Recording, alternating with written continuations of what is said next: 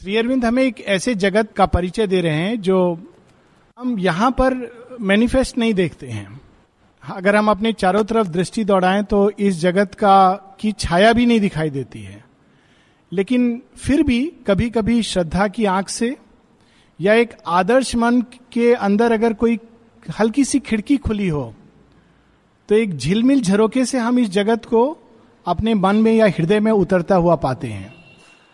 और इस जगत के दृश्य ने ही, जो मिस्टिक्स ने इस दृश्य को देखा है, दूर कहीं पर, उसी के कारण मानवीय कल्पना में राम राज्य, एक आदर्श जगत इन सब चीज़ों की परिकल्पना हुई है। और यही मनुष्य के प्रगति का कारण भी है और यही मनुष्य के दुख का कारण भी है। प्रगति का कारण इसलिए क्योंकि हम चाहते हैं कि ऐसा आदर्श जगत इस संसार में स्थापित हो। और योग की ओर भी मनुष्य इसीलिए मुड़ता है वास्तव में, अगर योग का रियल सेंस है तो वो इसलिए कि वह सब कुछ आफ्टर ऑल हम डिवाइन किसको कहते हैं? वो जो आइडियल है, वो जो ट्रूथ है, वो जो लव है, वो जो आनंद है, शांति है, प्रकाश है, वो सब यहाँ पर उतरे, वो सब यहाँ स्थापित हो। श्री अरविंद बताते हैं कि व्यक्तिगत रूप में तो कुछ हद तक ये संभव है। कम से कम इनर बीइंग में ये पॉसिबल है लेकिन सामूहिक स्तर पर यह प्रयास हुआ है, लेकिन अब तक सक्सेसफुल प्रयास नहीं हुआ है। सक्सेसफुल नहीं हुआ है। और उसका कारण जो माँ बताती हैं कि the reason is matter imperfect है। जड़ तत्व जो है, वो इस जगत को अपने आप में उतारने में असक्षम है। And that is the real problem जो श्री अरविंद अपने योग द्वारा सॉल्व करना चाहते हैं। थोड़ा थोड़ा इस आदर्श जगत का, इस हाईएस्ट वर्ल्ड का सी अरविंद ने हम लोगों को लास्ट टू वीक से हम लोग उसका डिस्क्रिप्शन पढ़ रहे हैं। और जो मेन चीज़ हम इसमें पढ़ते हैं वो ये कि it is a world full of light full of ananda full of love peace जहाँ लाफ्टर है जहाँ आपस में झगड़ा नहीं है जहाँ क्रोध नहीं है। सो so, थोड़ा थोड़ा उस जगत की झलक श्री अरविंद हम लोग ने हम लोगों को दिखाया। और अब उसका और थोड़ा विस्तार से every aspect of human life सबसे अद्भुत बात यह कि जीवन के जो सारे एस्पेक्ट्स हैं, वो उस जगत में हैं। ओरिजिनल स्क्रिप्ट वहाँ है। और यहाँ जो हम लोग इनेक्ट करते हैं, वो उसकी छाया है। और अधिकतर वो एक विकृत छाया है। It is a distorted image of that reality और व्यवहारिक व्यक्ति अगर उससे कहा जाए कि ऐसा जगत स्थापित होगा या होना चाहिए या हो सकता है तो वो कहेगा कि ये मात्र एक मैड मैन की कल्पना है। पागलपन का एक एक ब्रेन के अंदर कुछ केमिकल खराब हो गया है, इसलिए ऐसी कल्पना है। परंतु जितने भी लोग, अब हम सब लोग उस पागलपन के अधिकारी हैं, क्योंकि इसी जगत की खोज में, इसको जूस में कहा गया है प्रोमिस्ड लैंड एक ऐसा संसार जूस की बड़ी इंटरेस्टिंग कहानी है। जैसा कि हम लोग जानते हैं कि ज्यूज को हर जगह से भगाया गया। हिटलर ने उनका महाविनाश किया। माँ अपने फ़िज़िकल पॉइंट ऑफ़ व्यू से जूस रिलीजन को बिलोंग करती थी जस्ट फॉर इंफॉर्मेशन और जू रिलीजन में जगह जगह से ज्यूस को भगाया गया। उनकी अपनी कोई भूमि नहीं है। लेकिन उनको यह आश्वासन दिया गया है कि एक समय आएगा जब तुम्हें वो भूमि मिलेगी जो धरती पर स्वर्ग होगा। प्रोमिस्ड लैंड कहा गया है। और वो उसको धरती पर खोज रहे हैं। पर मेरा अपना ये एक एक तरह का इनर रेवलेशन है कि Mother as a representative of that promised land has found it और वो उसको यहाँ स्थापित करना चाहती हैं। तो अब हम लोग आगे बढ़ेंगे। Page 127 men's toil to know ideas were luminous comrades of the soul idea शब्द का जो स्पिरिचुअल उसमें प्रयोग होता है, दो तरह से प्रयोग होता है। एक रियल आइडिया शेयरविंद ने सुप्रामेंटल के अंदर रियल आइडिया वर्ड यूज़ किया है। Real idea is the seed जो बीज, जो भगवान ने देखा। धरती के बारे में, मनुष्य के बारे में, संसार के बारे में, सृष्टि के बारे में वो रियल आइडिया है। भगवान ने जो देखा। अब वो बीज रूप में सारी सृष्टि के अंदर है और हम सब के अंदर है। नॉर्मली हम उसको नहीं देख सकते हैं। लेकिन मन के प्रकाश में जब वो उतरता है, विचारों का एक खोल पहनता है, तब हम उसको देख पाते हैं। तो इन दिस सेंस ये जो बीज है रियल आइडिया का सुपरामेंटल ट्रूथ का, ये हमारे अंतरात्मा, हमारे इनमोस्ट सोल के अंदर छिपा हुआ है। लेकिन जब वो थॉट में ट्रांसलेट होता है तो कुछ और हो जाता है। लेकिन उस जगत में इवन इन थॉट्स विचारों की भूमि पर भी ideas were luminous comrades of the soul जो भी आइडियाज़ प्रकट हो रहे थे, वो बिल्कुल आत्मा के साथ तादात्म रखते हुए। अभी जो हमारे अंदर आइडियाज़ और थॉट्स आते हैं, उनका आत्मा के साथ तादात्म नहीं होता है। हम अभिप्सा कुछ करते हैं आइडियाज़ कुछ और होते हैं फीलिंग्स कुछ और बिकॉज़ मनुष्य कॉम्प्लेक्स जीव है और उसके अंदर बहुत सारे लेयर्स हैं इवोल्यूशन के कारण। वो एक दूसरी समस्या है जिसको कल हम लोग ट्यूसडे क्लास में बात कर रहे थे। लेकिन उस जगत में ऐसी कोई समस्या नहीं है, क्योंकि वो इवोल्यूशनरी वर्ल्ड नहीं है। आइडिया फीलिंग्स विल इंपल्शन सब कुछ तादाद में है ट्रुथ के साथ। माइंड प्लेड विथ स्पीच वाणी के अंदर बिल्कुल पूर्ण रूप से वो अंदर के सत्य को प्रकट करती है। वरना कई बार होता है कि हमारे अंदर कुछ होता है, छटपटाता है एक्सप्रेस करने को, लेकिन जब हम एक्सप्रेस करते हैं तो वो सुंदर नहीं होता है। वो सत्य के बिल्कुल समरूप नहीं होता है। लेकिन उस जगत में जब वे प्राणी कम्युनिकेट करते थे, उनकी भाषा, इसीलिए शायद वहाँ पे देव भाषा बोली जाती है ओरिजिनल देव भाषा। ना इधर Sanskrit nor Tamil but the original deva bhasha, उनकी भाषा उस सौंदर्य को, उस सत्य को स्वतः ही प्रकट करती थी। Mind played with speech cast javelins of thought कितनी सुंदर लाइन है। But needed not these instrument toil to know ये बहुत ही इंडिविजुअल लेवल पर इस चीज़ को हम लोग एक्सपीरियंस कर सकते हैं। ज्ञान के लिए लोग पुस्तकें पढ़ते हैं, फिर इधर से वेबसाइट में जाते हैं, इधर से पिकअप करते हैं इंफॉर्मेशन उधर से फिर कुछ लिखते हैं। बड़ा स्कॉलरली पेपर 20 पेज का 25 पेज का, उसको पढ़ते हैं, लेकिन उसका मूल्य होता है ज़ीरो लेकिन एक जानने की विधि है जो योगी और ऋषियों के लिए सहज होती है एंड उसको कहा जाता है स्वतः स्फूर्त ज्ञान। जिस चीज़ के बारे में हम जानना चाहते हैं वो अपने आप इंस्पिरेशन रेवलेशन इंट्यूशन इनके थ्रू हमारे अंदर उतरता है। इन्हीं को तीन देवियाँ जो शेरविंद कहते हैं इला मही सरस्वती तो जैसे जैसे हमारी मन के द्वार खुलते हैं हमा, हमारा चीज़ों को जानने का संसार के दृश्य के पीछे जो सत्य है उसको जानने का और उसको एक्सप्रेस करने का उसको अभिव्यक्त करने का तरीका बदल जाता है। अगर कुछ जानना है तो उसके लिए हमको बहुत सारी किताबें नहीं पढ़नी पड़ती है।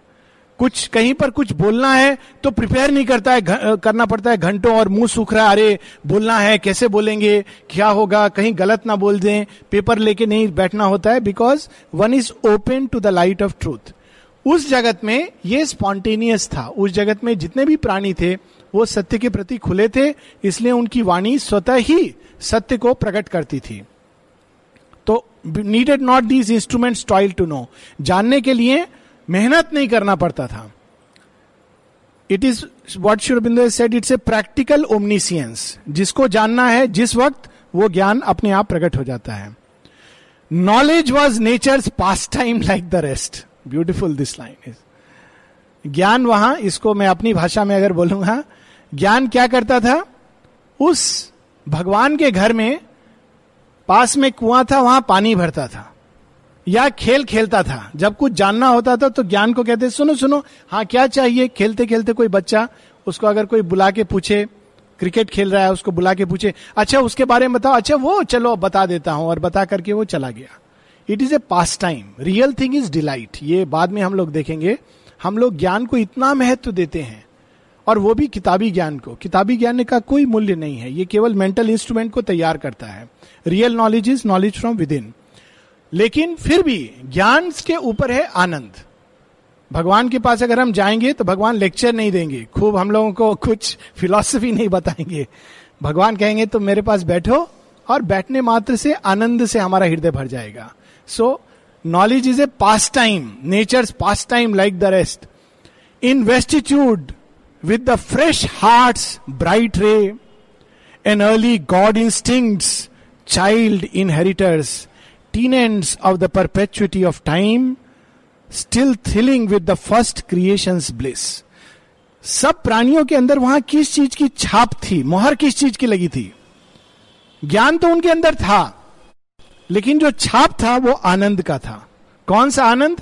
सृष्टि के आदि स्वर का आनंद प्रथम सृजन का आनंद। जो ओरिजिनल आनंद है दैट इज़ द क्रिएशन जब भगवान के हाथ से लास्ट टाइम हम लोगों ने लाइन पढ़ी थी creation left straight from the hands of God भगवान के हाथों से जो क्रिएशन निकला तो उसमें अभी भी भगवान के हाथों के स्पर्श का आनंद छिपा हुआ है।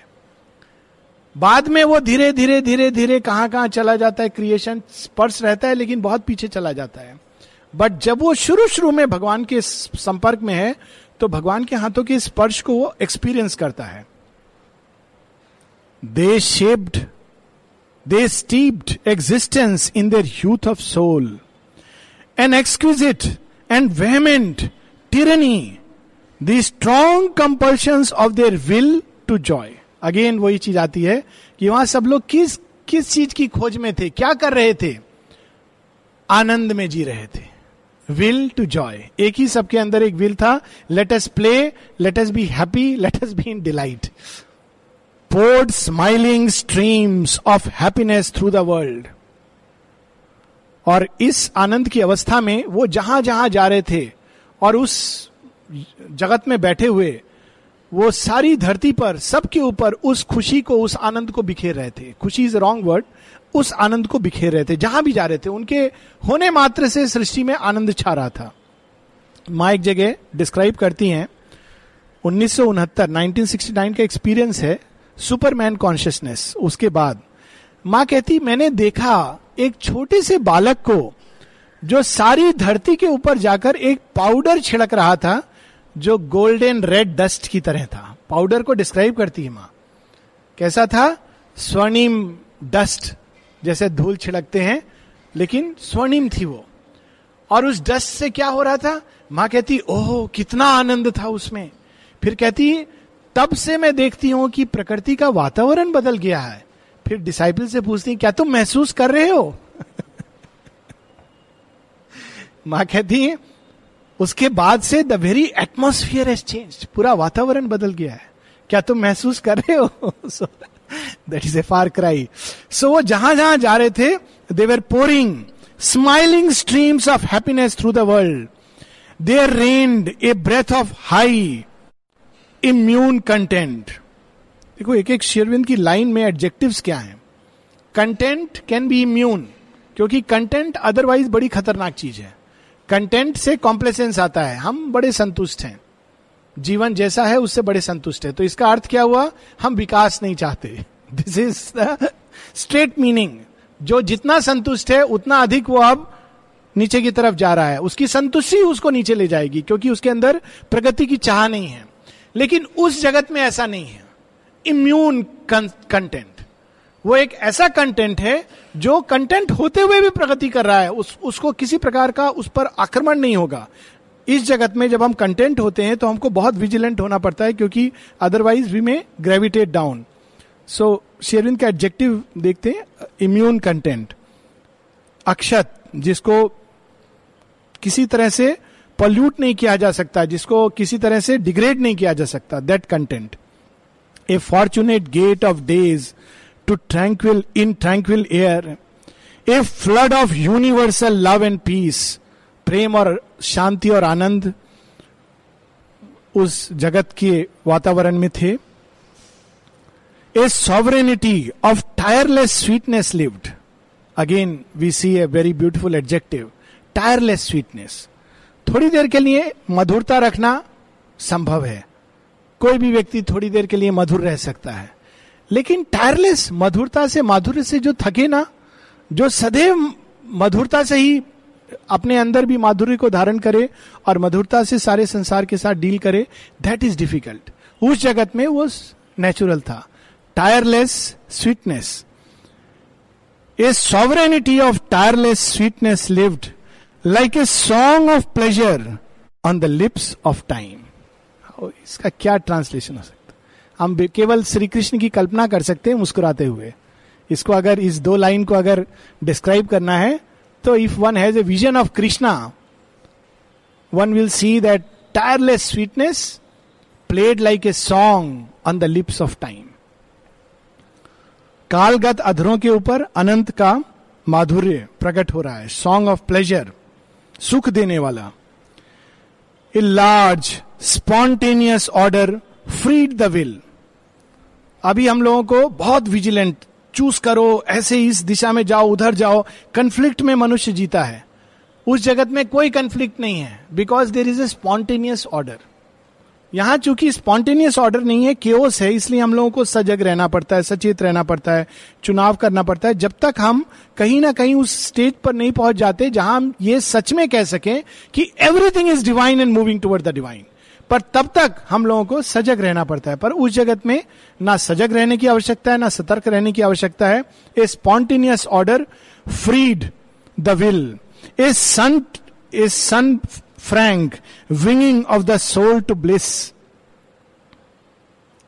The breadth and greatness of the unfettered act is sun frank winging of the soul to bliss यही um, कहानी जो है जटायु की और संपाति की हमारे मिथ्स में और ग्रीक मिथ में इकेरस और डेडेलस कि वो सूर्य तक उड़ के पहुँचना चाहते थे। कैन वी फ्लाई नहीं थोड़ी दूर जाएँगे ऊपर उफ जल रहा है। चश्मा लगाएँगे, कोट पहनेंगे but beyond a point we cannot go लेकिन उस जगत के जो बच्चे थे सन फ्रैंक टू बिल्कुल जैसे सूर्य के अंदर कुछ छिपा नहीं है, उस प्रकाश में सब कुछ स्पष्ट है। कुछ छिपाने की ज़रूरत नहीं है, कुछ आवरण की आवश्यकता नहीं है। इस तरह से ये लोग आनंद की ओर जा रहे थे। और उस आनंद में जी रहे थे। The breath and greatness of the unfettered act and the swift fire hearts gold and liberty the breath and greatness of the unfettered act इस संसार में सबसे बड़ी समस्या ज्ञान की नहीं है, कर्म की है। ज्ञान में, थ्योरी में आदमी जान लेता है। जब कर्म करना है तो वो थ्योरी काम नहीं आती है। ये या वो, ये भी सही है, क्योंकि आप depending on the point of view everything is right everything is possible तो इस कारण व्यक्ति अपने ही अंदर बनता चला जाता है और ग्रेटनेस की ओर जा नहीं पाता है। अर्जुन की जो व्यथा है, यही व्यथा है। मैं ये युद्ध करूँ कि नहीं करूँ? करना ये सही है, गलत है? पाप मिलेगा, पुण्य होगा? ये आपका आदेश है कि नहीं है? क्योंकि उस ग्रेट एक्ट के लिए उतना ही बड़ा कलेजा चाहिए, उतना ही बड़ा संकल्प चाहिए, हम यहाँ नहीं कर सकते। अनफेटर्ड एक ऐसा कर्म जिसमें कोई बंधन ना हो, बंधन बाहर से नहीं होते, हमारे अंदर होते हैं। हमारा मन पहले रोकेगा, फिर हमारा हृदय रोकेगा, फिर संकल्प रोकेगा, उसके अंदर द्वंद आएगा कंफ्लिक्ट आएँगे डाउट्स आएँगे, वहाँ ऐसा कुछ नहीं है। So there is the unfettered act और इस कारण there is the golden liberty there was no falsehood of soul severance there came no crookedness of thought और वर्ड अगर इतना भी हो जाए, इस संसार में तो कितना सुंदर होगा। क्रिकेटनेस नहीं. थॉट आदमी क्या सोच रहा है, क्या बोल रहा है, पीछे में क्या रखा है उसने, मंतव्य क्या रखा है, धरती के अंदर सबसे बड़ी जो कठिनाई और खासकर मन के आने से जो हुई है, माँ कहती क्रिकेटनेस आ गई है। हर चीज़ को उसने ट्विस्ट कर दिया है। बाहर से व्यक्ति क्या बोल रहा है, अंदर में कुछ और छिपा के रखा है। अवसर आने दो, तब हम इसको बताएँगे। लेकिन उस जगत में कोई क्रिकेटनेस नहीं है। So this is the beauty of that world कोई सोल सेवरेंस नहीं है। एक आत्मा और दूसरे आत्मा के बीच में कोई भेद नहीं है। There came no crookedness of thought और word to rob creation of its native truth all was sincerity and natural force sincerity यही है कि हमारे अंदर जो विल है, हमारा जो मंतव्य है, और हम जो बाहर एक्सप्रेस कर रहे हैं, और हम जो सोच रहे हैं, इनके बीच एक तादाद में है और एक हारमोनियस तालमेल है। उस जगत में ऐसा स्वतः ही संभव था। In in rills of curious beauty and surprise oh, एक लाइन हम लोग, ओ, तीन चार लाइन बड़ी सुंदर there freedom was sole rule and highest law तो वहाँ एक ही नियम था, सबको फॉलो करना था। वो कौन सा नियम था? फ्रीडम फ्रीडम फ्रीडम उस जगत में ये संभव है। इस जगत में उसको अगर हमको जीना है तो उस जगत के सारे ट्रूथ को यहाँ उतारना है। लेकिन चूँकि उस जगत की छाया हमारे अंदर है, इसीलिए मनुष्य फ्रीडम को ढूंढता है। चूँकि उस जगत की छाया हमारे अंदर है, इसीलिए हम उस आदर्श प्रेम को ढूंढते हैं। चूँकि उस जगत की छाया हमारे अंदर है, हम उस पूर्ण आनंद को खोजते हैं। तो फ्रीडम की जो सर्च है is because in that world everybody is free in fact एक ही रूल था वहाँ। किसकी बात सुनेंगे? तुम फ्री हो। तुम जो स्वतः उसके अनुसार करो।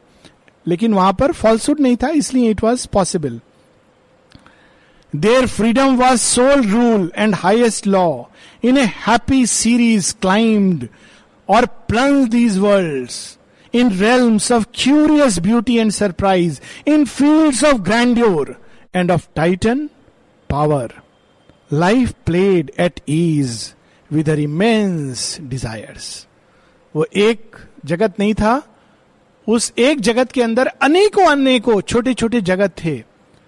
और ऊपर नीचे क्लाइम कर रहे थे, नीचे आ रहे थे। एक जो मुझे याद है, इस तरह का एक्सपीरियंस आइजॉल मिजोराम में जो राजधानी है, वो तीन लेवल्स पर है। तो अगर आप पहाड़ की चोटी पर रात को बैठ के देखेंगे नीचे तो जैसे प्रकाश की तीन मालाएँ दिखाई देंगी, जो पहाड़ ने अपने ऊपर पहना हुआ है प्रकाश की। सो so, उस तरह से कुछ ये अलग अलग लेवल्स एक ही जगह एक ही लेवल है पर उसके अंदर सब लेयर्स जो ऊपर जा रहे हैं और नीचे आ रहे हैं इस तरह से अशुपति इन जगत को देख रहे हैं। A thousand Edens she could build nor pause Eden हम लोग जानते हैं वो एक बाइबल की स्टोरी है। ईडन एक ऐसा संसार है बाइबल में भी इसकी कल्पना है जहाँ पाप बोध नहीं है। और पाप बोध नहीं होने के कारण पाप बोध वास्तव में मन के साथ आता है। माँ कहती है, पाप बोध एक विकृति है जो मन के साथ जन्म लेता है।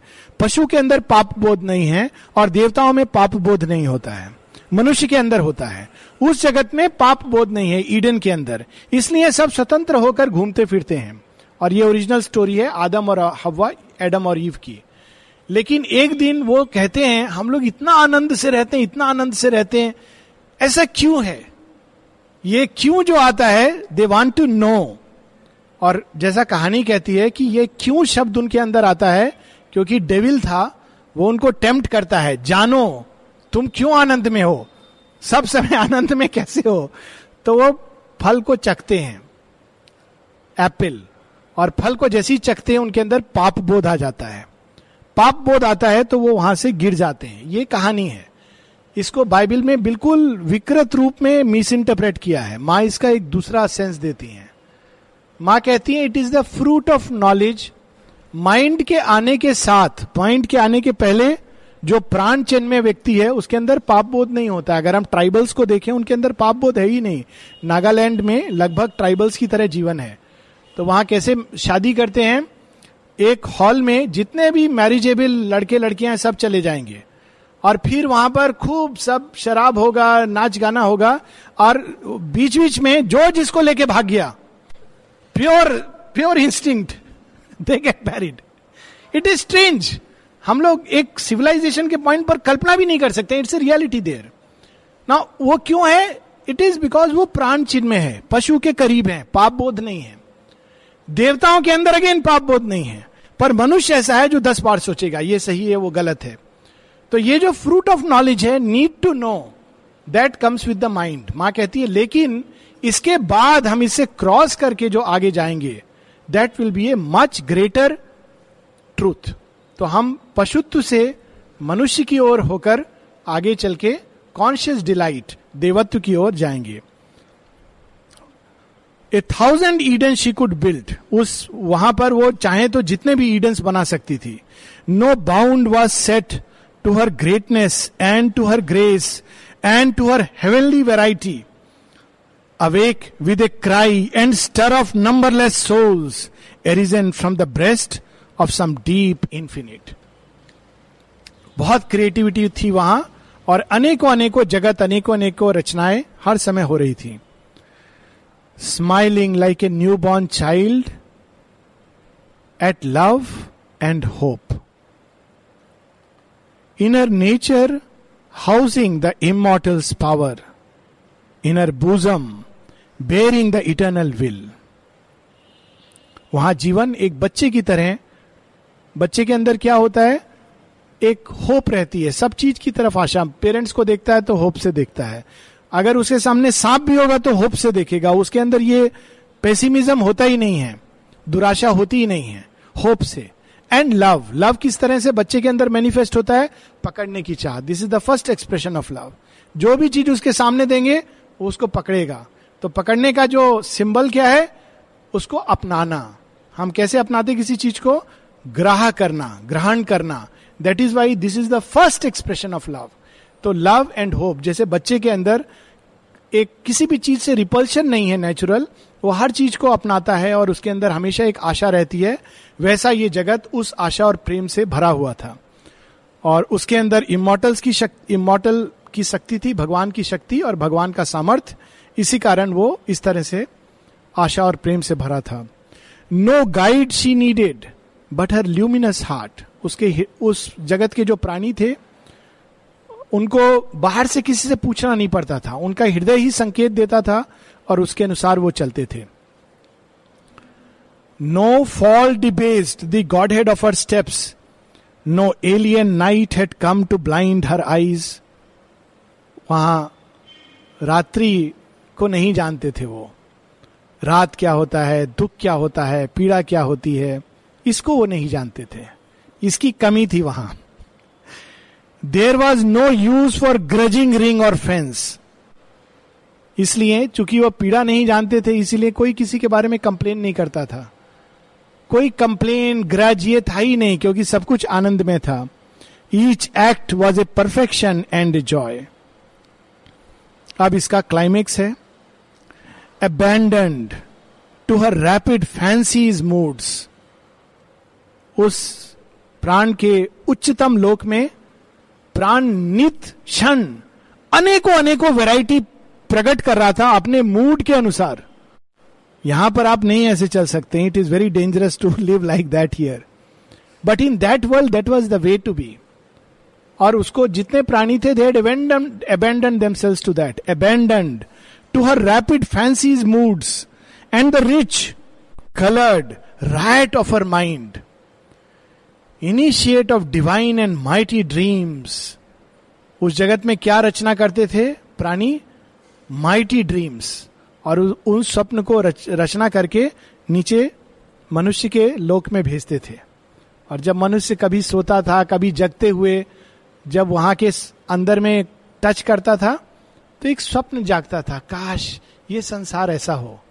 तो ये जो स्वप्न सुंदर स्वप्न मनुष्य के अंदर जागते हैं कल्पना के रूप में they come from there initiate इसलिए शेरविंद कहते हैं प्रारंभ initiate of divine and mighty dreams magician builder of unnumbered forms exploring the measures of the rhythms of god at will she wove her wizard wonder dance एक ऐसा नृत्य जिसमें कोई भी स्टेप फिक्स नहीं है। हर क्षण वो नृत्य अपने आप को नए रूप में प्रकट कर रहा है। केवल शिव ऐसा नाच कर सकते हैं। मनुष्य के अंदर रियली ये पॉसिबल नहीं है। Even some great dancers at least I have seen some occasion to see some really perfect dancers पर नहीं पॉसिबल है।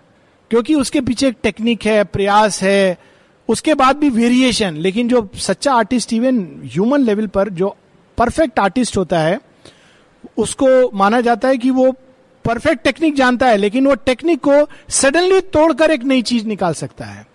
और इसी तरह से कुछ नई रागों ने जन्म लिया है। बिनो some Bal Gandharvas, Kumar Gandharvas taken out some raga Tansen के बारे में कहा जाता है। टेक्निक है, उसको जाना उन्होंने। पर सडनली उसको तोड़कर एक नई क्रिएटिव राग निकाल देंगे। और इस माँ के म्यूज़िक में हम इस चीज़ को देखते हैं। अगर माँ के म्यूज़िक को आप राग में कन्वर्ट करना चाहो तो बहुत इट्स एक्चुअली इम्पॉसिबल आप कह नहीं सकते कि ये वेस्टर्न क्लासिकल है या इंडियन क्लासिकल है, ये राग है, वो, या वो राग है। बट उसके अंदर एक अद्भुत, एक स्पॉन्टेनियस रिद्म है। इट्स अमेजिंग लेकिन आप उसको बाँध नहीं सकते हैं। जैसे सावित्री के आप मीटर को बाँध नहीं सकते हैं कि ये आयम्बिक पेंटामीटर है या हेक्सामीटर है या ये फोर फुटेड है। You cannot tie the metre उसी तरह से उस जगत में आप बाँध नहीं सकते थे। और फिर भी हर समय उस जगत के अंदर एक ऐसा अद्भुत नृत्य हो रहा था at will spontaneous a Dionysian goddess of delight a bacchant of creative ecstasy Dionysian goddess of delight Greece में um, दो रास्ते योग के थे। एक था एपोलोनियन एपोलोनियन वो थे जो बहुत ज़्यादा दिमाग से चलते थे। ये सही है, गलत है, ऐसे जाना, वैसे जाना। हमने फिलॉसफी पढ़ा है, किताब में ऐसा लिखा है। दैट वॉज़ द पाथ और दूसरे थे डायोनिशियन वो आनंद के रास्ते से जाते थे हार्ट के रास्ते से जाते थे। और डायोनिशियन जो कल्ट था, वो लोग खूब खुश रहते थे, मस्त रहते थे, नाच गाना करते थे। और बहुत लोग सोचते थे, ये पदभ्रष्ट लोग हैं, इनको फॉलो नहीं करना चाहिए। और जो एपोलोनियंस थे, वो उनको हे दृष्टि से देखते थे। यहाँ श्री अरविंद डायोनिशियंस का नाम ले रहे हैं। ऑफकोर्स बाद में इट इट डिजेनरेटेड एक्चुअली क्योंकि वो धीरे धीरे आकर उनका नाच गाने के बाद फिर ड्रिंकिंग ड्रग्स ये सब शुरू हो गया which is a danger but origin में the seekers of bliss same with bacchant bacchant is Bacchus is the goddess of soma आनंद आनंद को श्री अरविंद ने अल्टीमेट उपलब्धि कहा है। एक बार शांति, प्रकाश, शुद्धि ये सब आ जाती है then ananda is the last crown of this creation तो वहाँ पर वो आनंद बचेंट इज़ सोमरस की देवी। या एक प्रकार से हम कह सकते हैं, मधुर आनंद में गान। A Dionysian goddess of delight a bacchant of creative ecstasy this world of bliss he saw and felt its call अशुपति उस भूमि पर हैं, जहाँ से वो इस आनंद के जगत की एक झलक देख रहे हैं। और कोई चीज़ उनको आकर्षित कर रही है वहाँ। इसीलिए कृष्ण का नाम कृष्ण इसीलिए है। Krishna is he who attracts every one where does he attract to the world of ananda that's why he is Krishna आकर्षित करते हैं। So this world of bliss उस जगत को अशुपति ने देखा और उसकी मधुर ध्वनि को सुना but found no way to enter into its joy across the conscious gulf there was no bridge देखा उसको सुना लेकिन किस रास्ते से जाएँ? जिस भी रास्ते से जाते थे वहाँ एक अंधकार एक बंद द्वार। मन एक लिमिट पर जाके बंद। हृदय एक लेवल पर जाके बंद। संकल्प की शक्ति एक लेवल पर जाकर बंद। सो so, क्योंकि चारों तरफ़ अज्ञान के डार्कनेस में नेचर था। even though he soul was free nature was a darker air encircled still his soul tied to an image of unquiet life in spite of yearning mind and longing sense, to a sad thought by grey experience formed, and a vision dimmed by care and sorrow and sleep, all this seemed only a bright desirable dream हम लोग यहीं रुकेंगे कि वो देख रहे हैं, सुन रहे हैं, पर धरती पर जो जीता है, वो कितना भी प्रयास करे, अंधकार के घेरे में जीता है। और एक सैड एक्सपीरियंस सच में संभव है क्या ये आनंद? क्या सच में खुश रह सकते हैं? क्या सच में ऐसा प्रेम, ऐसी आनंद, ऐसी शांति, ऐसा ज्ञान संभव है? सो शेरविंद यहाँ पर कहते हैं to a sad thought by grey experience formed तो वो क्या कहता था, वो विचार, तुम्हारी आत्मा जो देख रही है वो है सही, लेकिन वास्तव में मुझे तो लगता है ये कल्पना है। ये संभव नहीं है। So we will stop here and continue the journey next week